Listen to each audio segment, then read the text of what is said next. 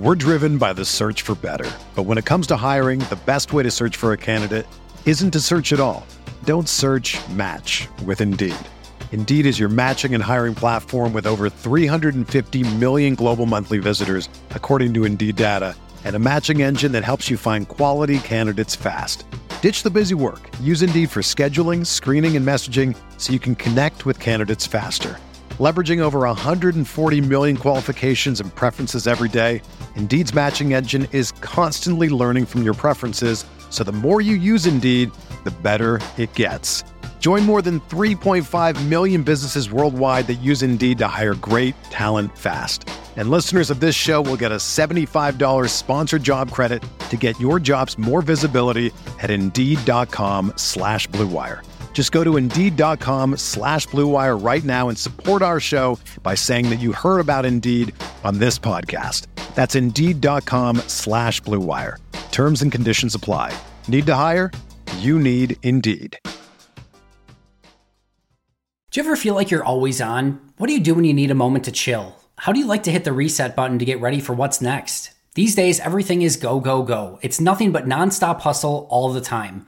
Work, family, friends, a million pressing social issues, and an expectation to be on 24 7. Sometimes you just need a moment to turn off and hit the reset button. That's when you reach for an ice cold Coors Light, the beer that's made to chill. Listen, there's a lot going on in Green Bay right now, and I feel like we could all use a moment to chill with a Coors Light. See, Coors Light is cold lagered, cold filtered, and cold packaged. It's literally made to chill. It's as crisp and refreshing as the Colorado Rockies, perfect for a moment to unwind. Coors Light is what I choose when I need to unwind. So when you want to hit reset, reach for the beer that's made to chill. Get Coors Light in their all new look delivered straight to your door with Drizly or Instacart. Coors Brewing Company, Golden, Colorado, and as always, celebrate. Abner Mares is a world champion boxer, Olympian, sports commentator, and most importantly, dad to two little girls. Beloved by abuelas and hardcore fans alike, Abner is a pro at entertaining the world, both in and out of the ring. On Blue Wire's new podcast, On the Hook with Abner Mares, we'll hear from Abner, his family, fellow athletes, and other people who made him the boxer and man he is today. They chat about topics like the state of boxing, being a husband and a girl dad, sports, music, culture, and family life. Listen to On the Hook with Abner Mares each week wherever you get your podcasts. Episodes in English out on Tuesdays, and episodes in Spanish out on Wednesdays.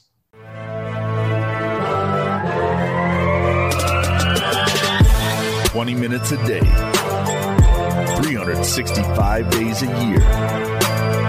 This is the Pack a Day Podcast.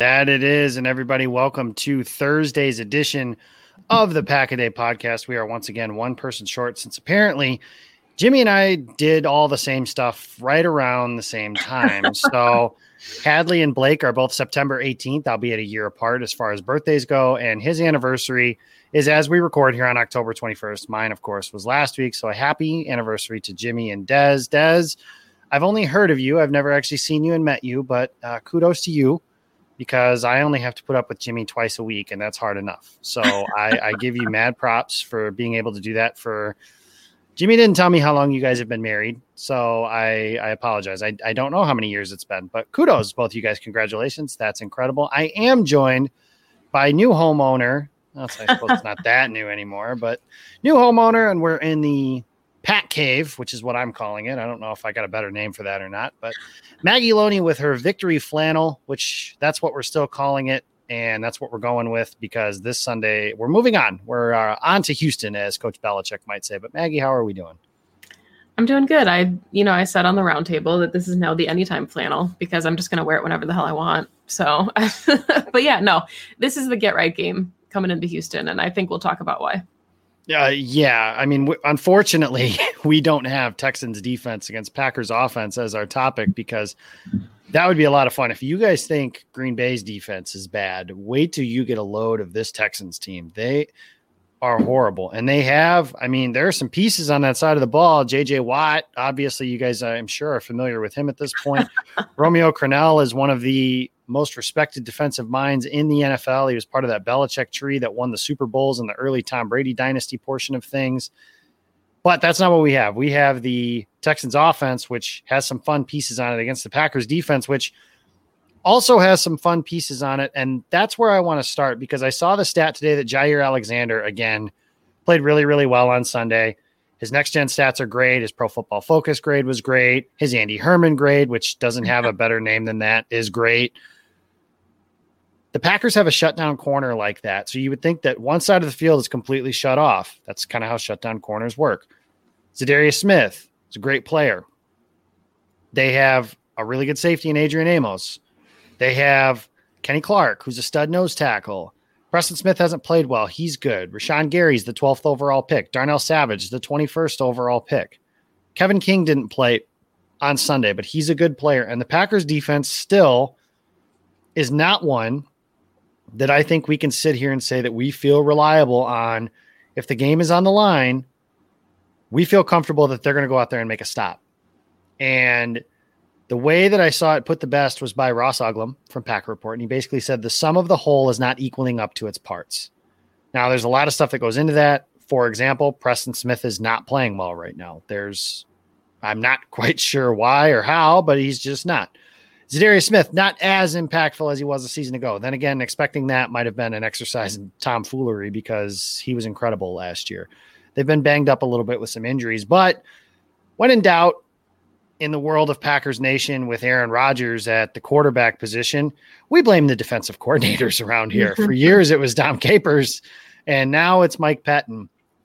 And this is something that I don't want to say I've been out in front of, but I remember when he was hired, he was not my first choice. It was Vic Fangio. Obviously, Fangio only stuck around for one more year and then he got in Chicago and then he got the head coaching job in Denver.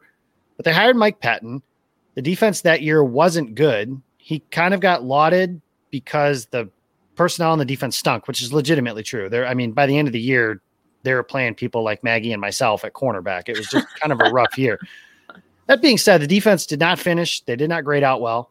They spent a gazillion dollars and two first round picks on the defensive side of the ball. And the Packers defense last year was average, slightly above. And this year they're not good. They haven't been through, I should say, through five games. They're not good. Now that can change, obviously. But Maggie, what's uh, people after the game on Sunday wanted Mike Pettine fired, and that's not going to happen.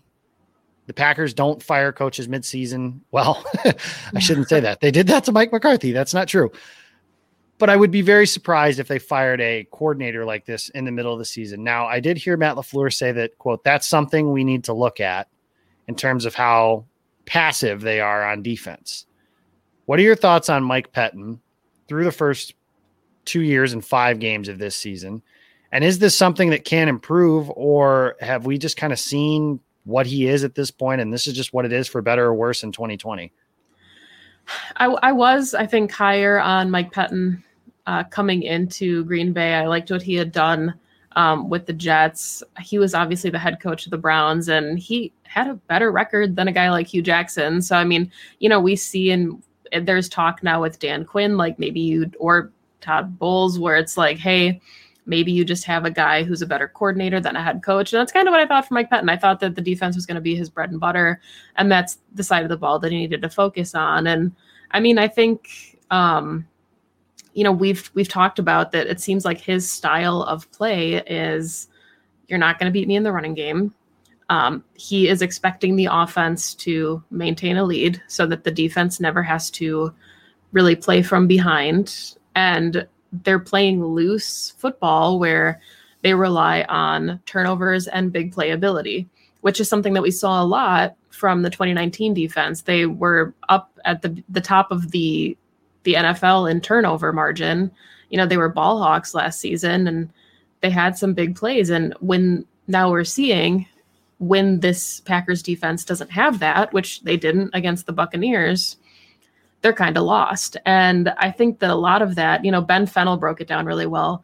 Um, if you're not following Ben Fennell and his film breakdowns, you need to. He's also excellent on his uh, Pack a Day episodes with Andy Herman. But he had said it wasn't necessarily for a lack of pressure because Mike Pettine was dialing up some really creative things against Tom Brady, but the ball was just coming out of his hand so quickly on Sunday that they weren't able to get the pressure there quick enough, which you know that is something that we all had talked about being the key to the game is generating enough pressure against Tom Brady because he's not mobile in the pocket anymore. So it just was it was a really I think bizarre showing on Sunday and I think that it just illuminates some of those red flags where why is it that this is a Packers team that can't play in close games when they're down?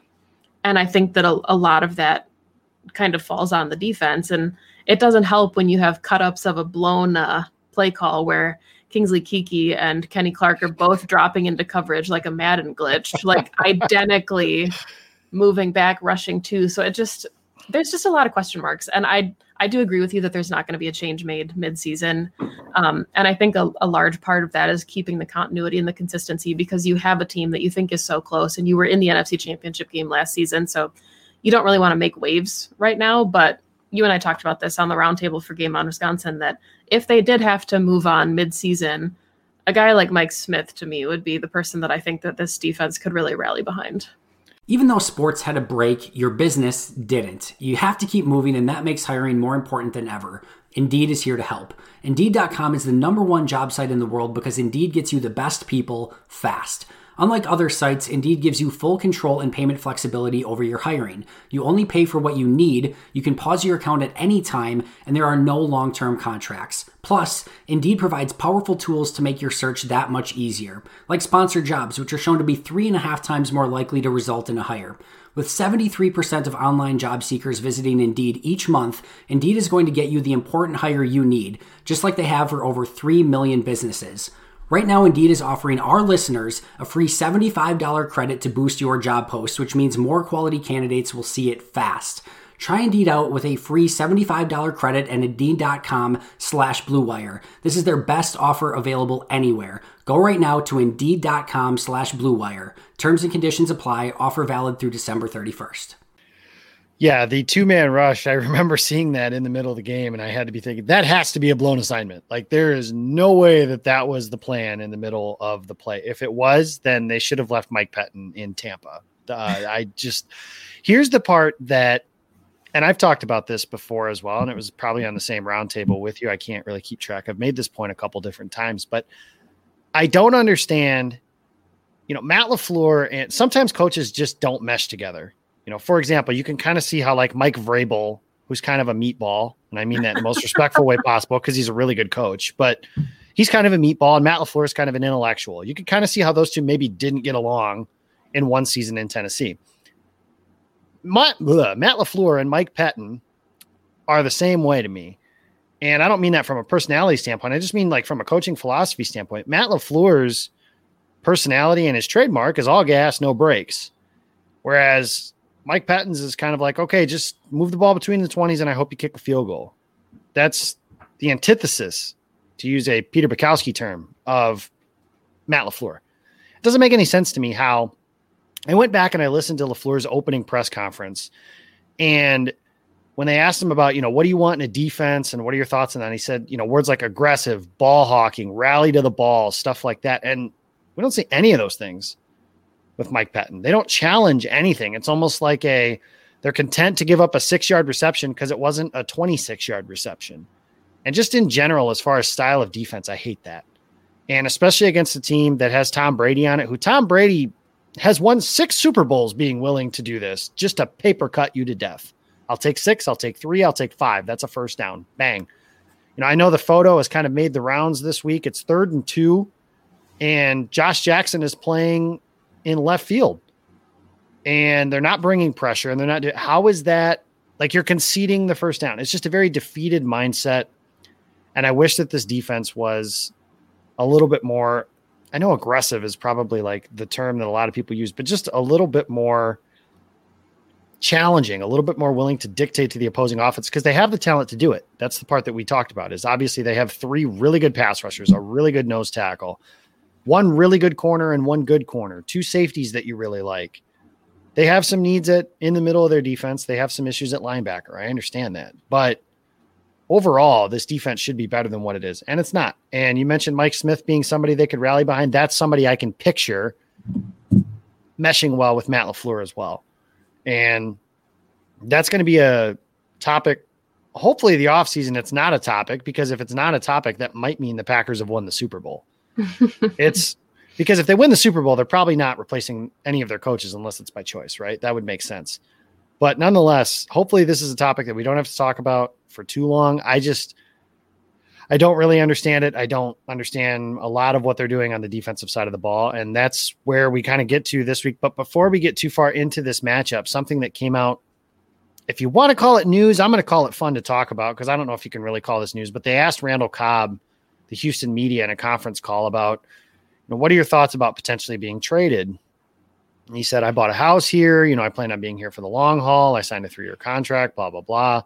But I had a conversation today so we'll see where that goes. And obviously, that last line, I had a conversation today and we'll see where that goes. And I'm paraphrasing a little bit. Lends the belief that he could potentially be somebody that's traded. The Texans are bad. They're not getting better. And they're going to be under a whole different management next season with Bill O'Brien being ousted four games into the year. Then you have Aaron Rodgers talking about how much he loves Randall Cobb and how reliable he was and how dynamic he was and how tough he was and all this stuff. And uh, newsflash, guys, people around the Packers seem to think the Packers need another wide receiver. Nonetheless, that makes this fun to talk about. Is this a, and let's not necessarily get into like what we would do from a team building standpoint, I guess, but is this somebody that is worth bringing back in? Does an addition of Randall Cobb help the team that much? Obviously, you have to consider the salary cap. It's something they could theoretically fit. It's not great. It's not a great situation if they did, but they could theoretically fit that in and bring him in. Is he that much better than assuming Allen Lazard is able to come back healthy than the guys that are already on the roster? So the thing that interests me about Randall Cobb, and I did, I just put on Twitter that if I were like, I know that there's this desire for the Packers to bring in a wide receiver, and I understand why people feel that way. But to me, watching the first couple games of the season, it didn't feel like the offensive pieces were the problem. It felt like schematically, Matt LaFleur was able to kind of dictate whatever he wanted, whether Davante Adams was out, when Allen Lazard was out, Robert Tonyan. Like there's always been enough guys and enough pieces to step up. Now, I think the challenge that that offense ran into on Sunday was just the speed of the Buccaneers defense, which is there aren't many defenses built like that in the NFL. I mean, the Bucs may have the speediest kind of middle of their defense. Um, but I think about, you know, the Tyler Ervin role and kind of, you know, I don't know how long term his wrist injury is, but I, I did say, you know, on Twitter that I don't think that the Packers need a wide receiver as much as I would rather take a flyer on somebody on the defensive side of the ball, like a defensive lineman. But there is something that interests me about Randall Cobb. And I think that would just be the way that I see him fitting as a gadget player in Matt LaFleur's offense. And I said I didn't want to take a flyer on most receivers because of price.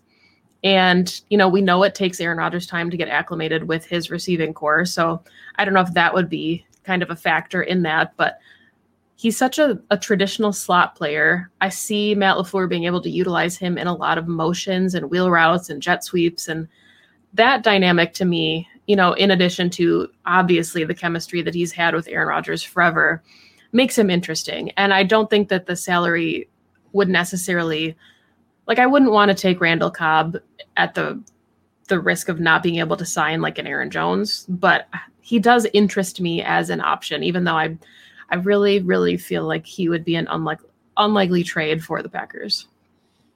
Yeah, I don't think it's likely. The point that you brought up that makes it a little interesting is when people talk about the potential of trading for a receiver. If you think about it, this is a eight, nine game rental, you know, depending on the playoffs and stuff, obviously. This is plug and go. You have to be ready to jump in and go now. And like you mentioned, it takes Rodgers some time to get on the same page with those guys. And if you're not in the exact right spots at the exact right times, it's going to be tough sledding for you. We saw it on on Sunday, and it's kind of funny how we all kind of understand what's going on now when something like that happens. For example, Equanimeous St. Brown, the Packers run a run pass option. EQ's not out of his route.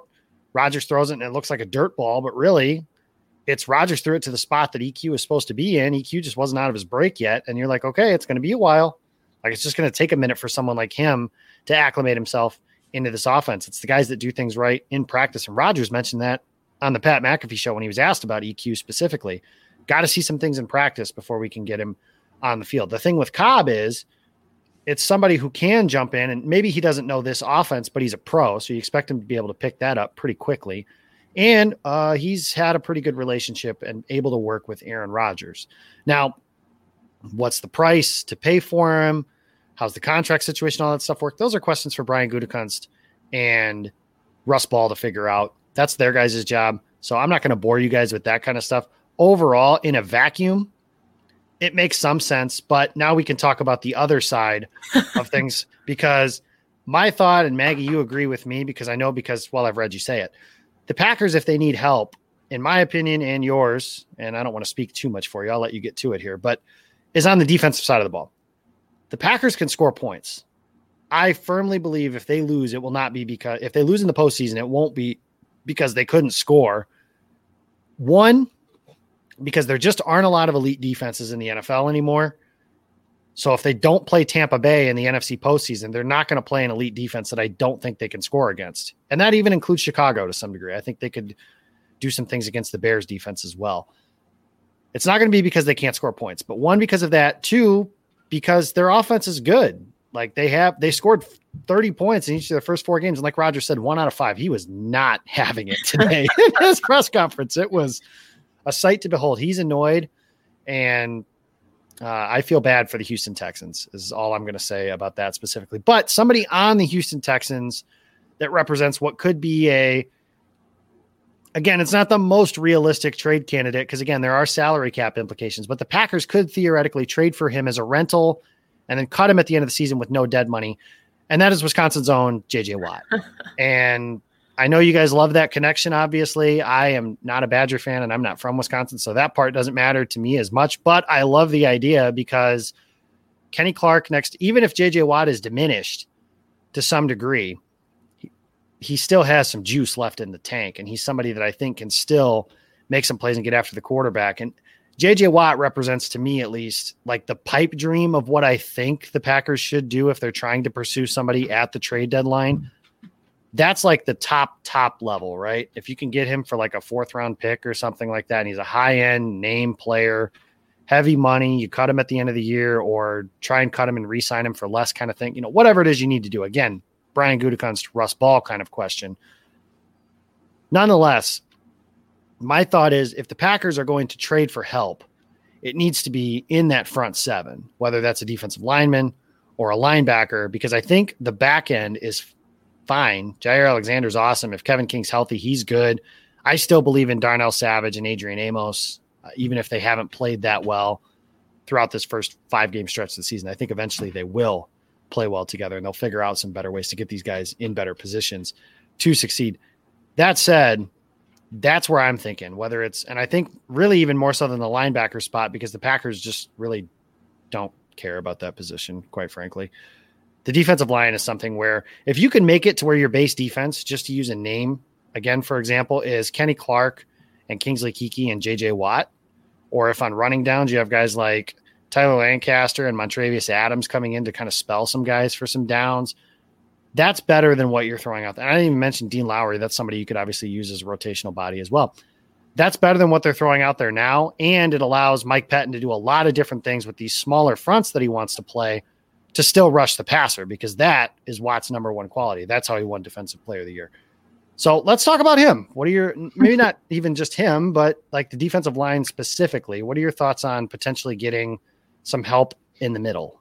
Thanks to a lack of natural athleticism or commitment, or an overbearing parent screaming words of wisdom from the stands, fewer than 1% of people will ever play professional football. But instead of entering the NFL, they've joined another league, the League of Football Watchers. This football season will be different, and Pepsi is here to get you ready for game day no matter how you watch. Whether it be 30 years of Hall of Fame QB play in Green Bay or 30 years of quarterback torture in Chicago, Pepsi is the refreshment you need to power through any game day. Because Pepsi isn't made for those who play the game, it's made for those who watch it. Pepsi, made for watching football. Yeah, I was kind of surprised, you know, this offseason and again in the draft. Everybody knows Ross Blacklock was my favorite player in the draft class for as far as like a fit for this Packers front seven. Um, really liked DJ Reader, who left the Texans obviously in free agency. Really liked Michael Pierce as a free agent, who ended up opting out of the season, so he wouldn't have been helpful anyway.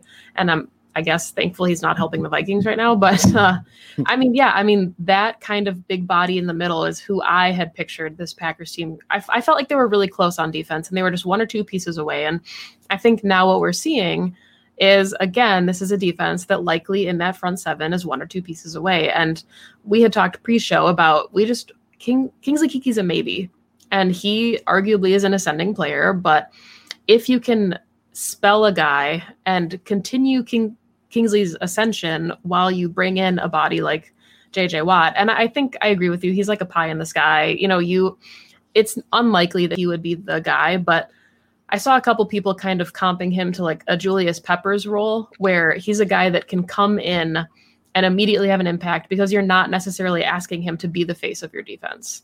And when you pair him with guys like Kenny Clark and Za'Darius Smith and even Preston Smith and Rashan Gary, you know, I think maybe that's when we're going to see more production out of Preston Smith because he doesn't need to be the guy opposite Za'Darius Smith. Like he doesn't have to be the other focal point rushing off of the other tackle.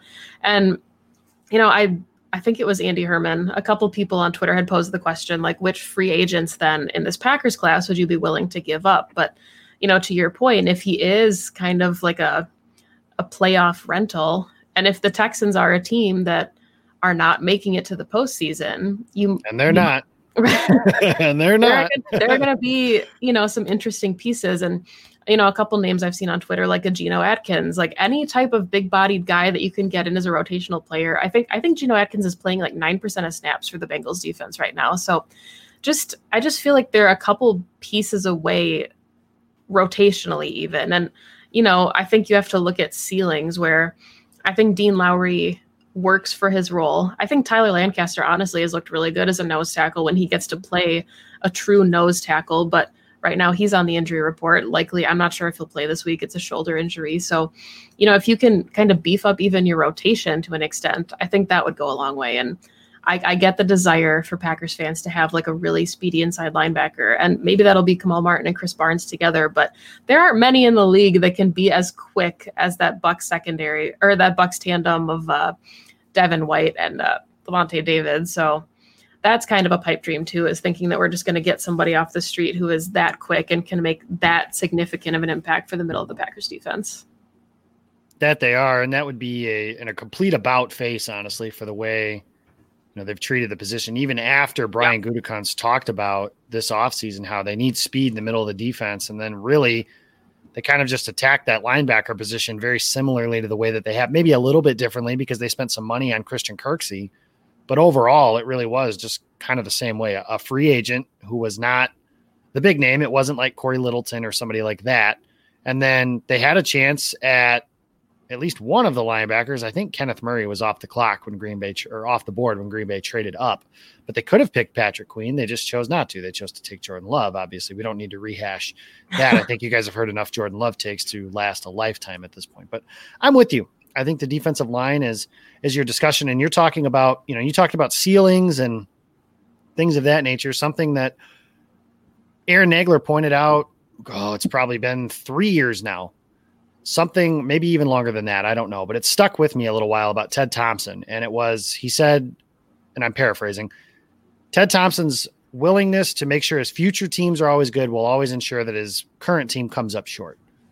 And the hope or thought on my end is at least that Brian Gutekunst is a little more willing to stray from that a little bit. I'm not saying that I need him to spend a gazillion dollars and end up in New Orleans Saints salary cap hell.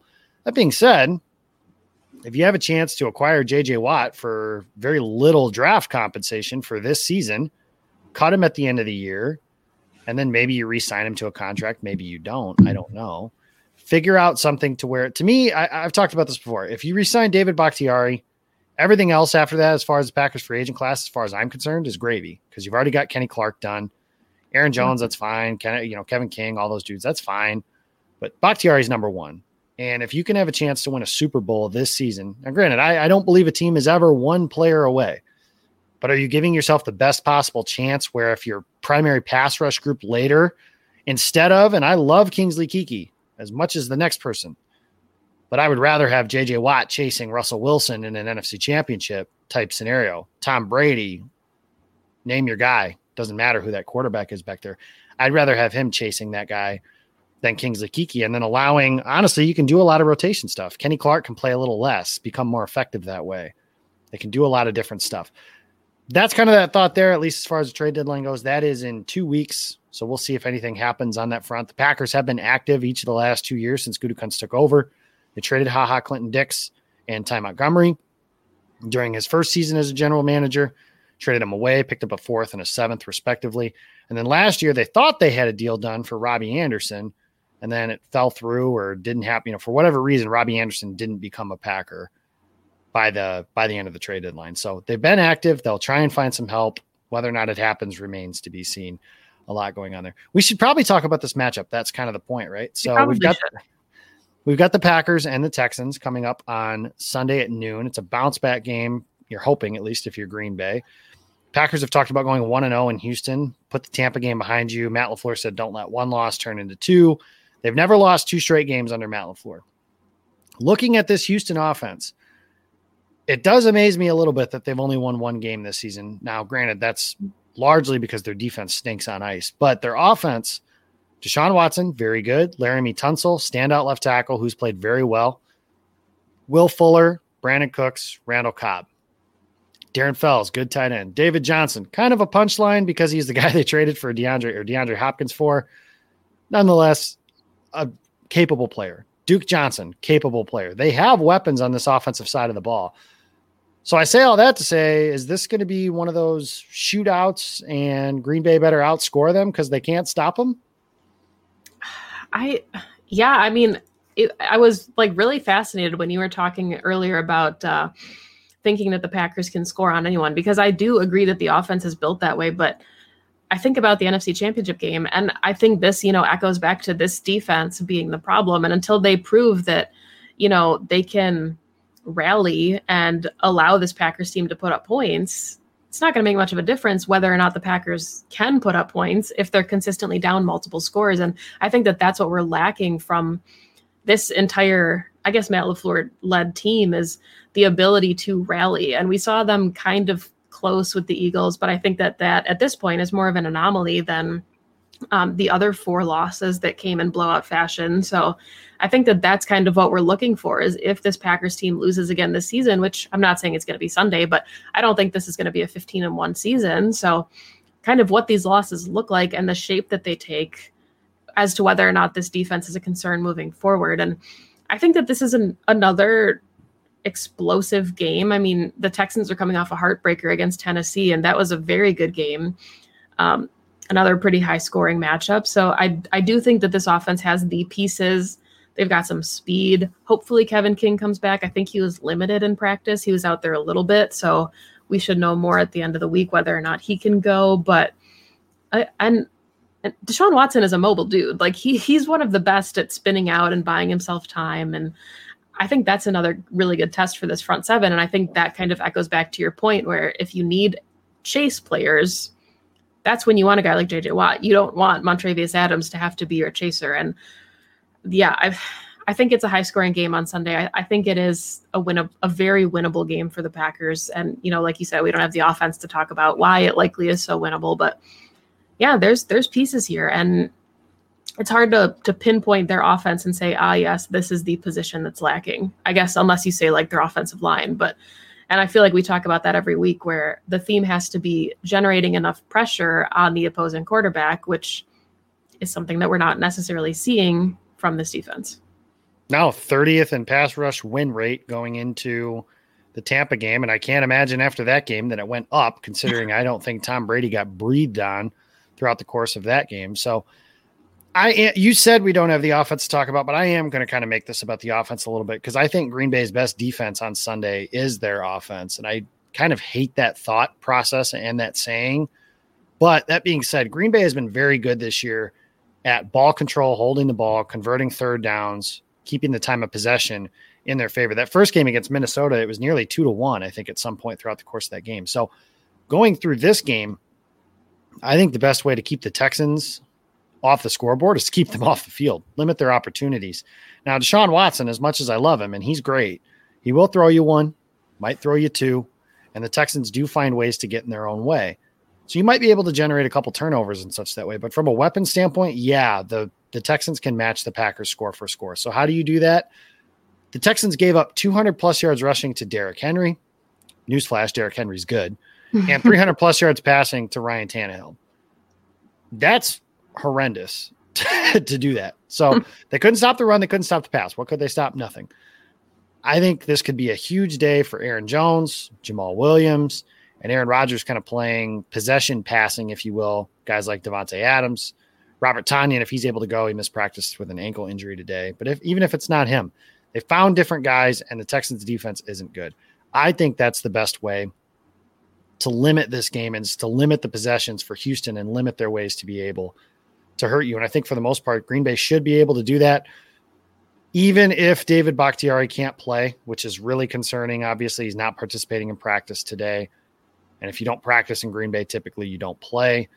If he can't go, I do wonder what they'll do at left tackle. Rick Wagner was the guy who went in there on Sunday, but that was kind of a pressed into duty kind of thing. So we'll see if they try something interesting with like Elgton Jenkins. It's not like they haven't done that. Well, they made him a right tackle. It is different, but it's not like they haven't done something like that before. So that'll be something to watch on Sunday as well.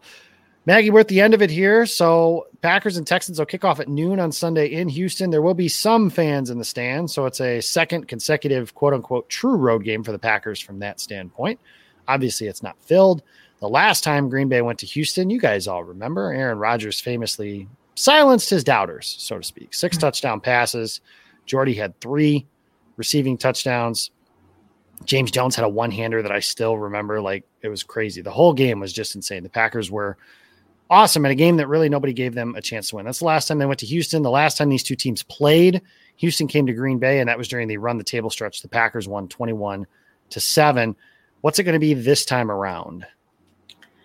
I go back and forth because I don't want this to be like some outlandish like prediction and you know, but I just I feel like this is the get right game and we like you said this is a Packers team that hasn't lost twice under Matt LaFleur.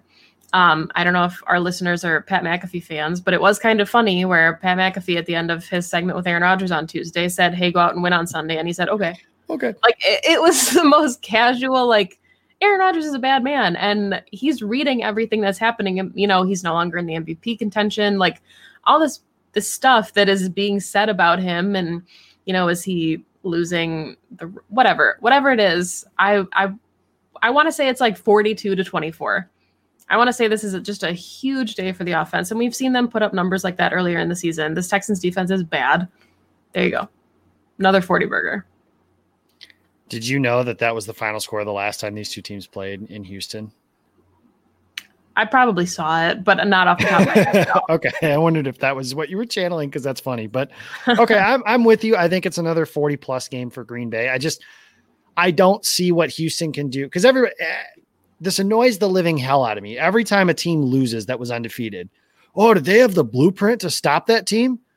gee, how do you stop a team with a great offense? You rush four, you cover with seven, and you hit the crap out of the quarterback every play. I wonder why more teams don't try that. That's not a blueprint, that's execution. And the Tampa defense is one of the few teams, maybe the only team, that can execute a plan like that one. So, no, I don't think that Tampa exposed a blueprint because that's something that's been in since 2000, what, 1919 when the game was invented. or whenever the forward pass was invented, sometime shortly after that. That said, I think Houston can put up points. I think this game will be another frustrating one on the defensive side of the ball. And if there's anything, Houston has big play receivers like Pettine, or excuse me, Mike Pet. Well, gosh, that was an unintended joke, but there you go, guys. Have at it. Brandin Cooks and Will Fuller both can take the top off of a defense. And I don't think Mike Pettine's going to change his strategy. And you add in that Darnell Savage is not participating in practice. Now you're talking about potentially playing Will Redmond or Raven Greene, or I'm not quite sure who would play in that safety role if Savage can't go on Sunday. But now that's another, you know, layer to this story. I think Houston puts up a lot of points. I just think Green Bay puts up more. I like Green Bay again. I like your point. I like 41 31. And Green Bay gets right, and we still have a lot of questions about the defense after the game is over. Unfortunately, that's just how I think the the season's going to go for for a while at this point. But the good news is, teams get better, players get better. Last year, this has kind of stuck with me for a while. Jake Morley told me after a game last year, for Kansas City to win a Super Bowl, Pat's going to have to put up 50 in every game. Well, Kansas City's defense got better as that season went along, and man for man, the Packers might be more talented than that Kansas City defense was last year. So maybe that'll happen. We'll see. It'll be nice to have Kevin King back. He practiced today. So the hope is that the Packers at least have their secondary in for a passing offense that is pretty damn good with Deshaun Watson there.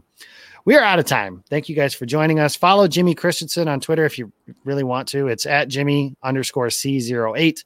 You can follow the Packaday podcast at Packaday Podcast. You can find Maggie At Maggie J. Loney. and all over the internet. Um, it's pretty the, much the best every day of the week too, right? Yeah. Okay. So I thought that we were just doing like the Twitter ads, but yeah, you can find me two times a week with Cheesehead TV. Uh, you can catch me and Perry Goldstein for Game On Wisconsin on Monday's Happy Hour, and you can find our podcast uh, for Cheesehead TV with the Packs with Cheesehead podcast. Typically drops on Fridays. So a little game preview spice for you guys going into the weekend with those two. So they get you after the win and going into the next win. So it's Yep. kind of a nice little It's like a give and take there for those. Yeah, it's just like a sandwich. That's the the way I was going to look at that. So there you go. Catch those two on there. You can find me if you really want to. I'm at Jacob Westendorf on Twitter. Uh, Game on Wisconsin at Game on WI. I host the Jamaal Williams show on Tuesday nights. I got Jamaal Williams in a lot of trouble. I'm just kidding. He wasn't in trouble. It's fine. And everything's okay. Brady fans are just like the plague, basically. So that is what it is. That's all beside the point. But check out the Jamaal Williams J Swag Daddy swag bag giveaway. It's our pin tweet at Game On WI. We've raised four thousand dollars with a goal of five thousand, but the goal is not just to meet, but to blow that goal out of the water. So thank you guys that have all been able to donate to that. And I also write once a week for Packer Report. Appreciate you guys listening. The Packers will play the Texans on Sunday at noon, and we will be here next week to recap that and go into a divisional showdown against the Minnesota Vikings, a home game. The Packers will be back at home after this week. So that should be a fun one. Nice to see the beautiful grass of Lambeau Field on your television screens again. Thank you guys for listening and go Pack Go.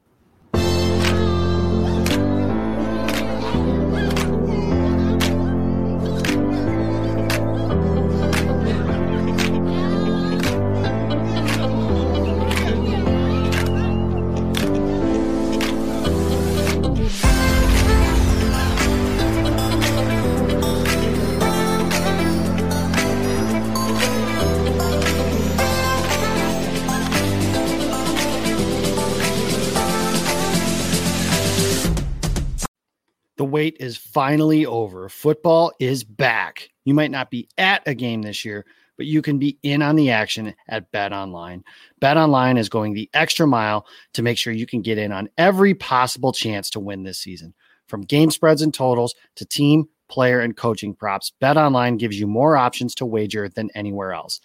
You could get in on their season opening bonuses today and start off wagering on wins, division, and championship futures all day, every day. Head to Bet Online online today and take advantage of all the great sign up bonuses. Don't forget to use the promo code BLUEWIRE at betonline.ag. That's Blue Wire, all one word. Bet Online, your online sportsbook experts. Whether you're a world class athlete or a podcaster like me, we all understand the importance of mental and physical well being and proper recovery for top notch performance.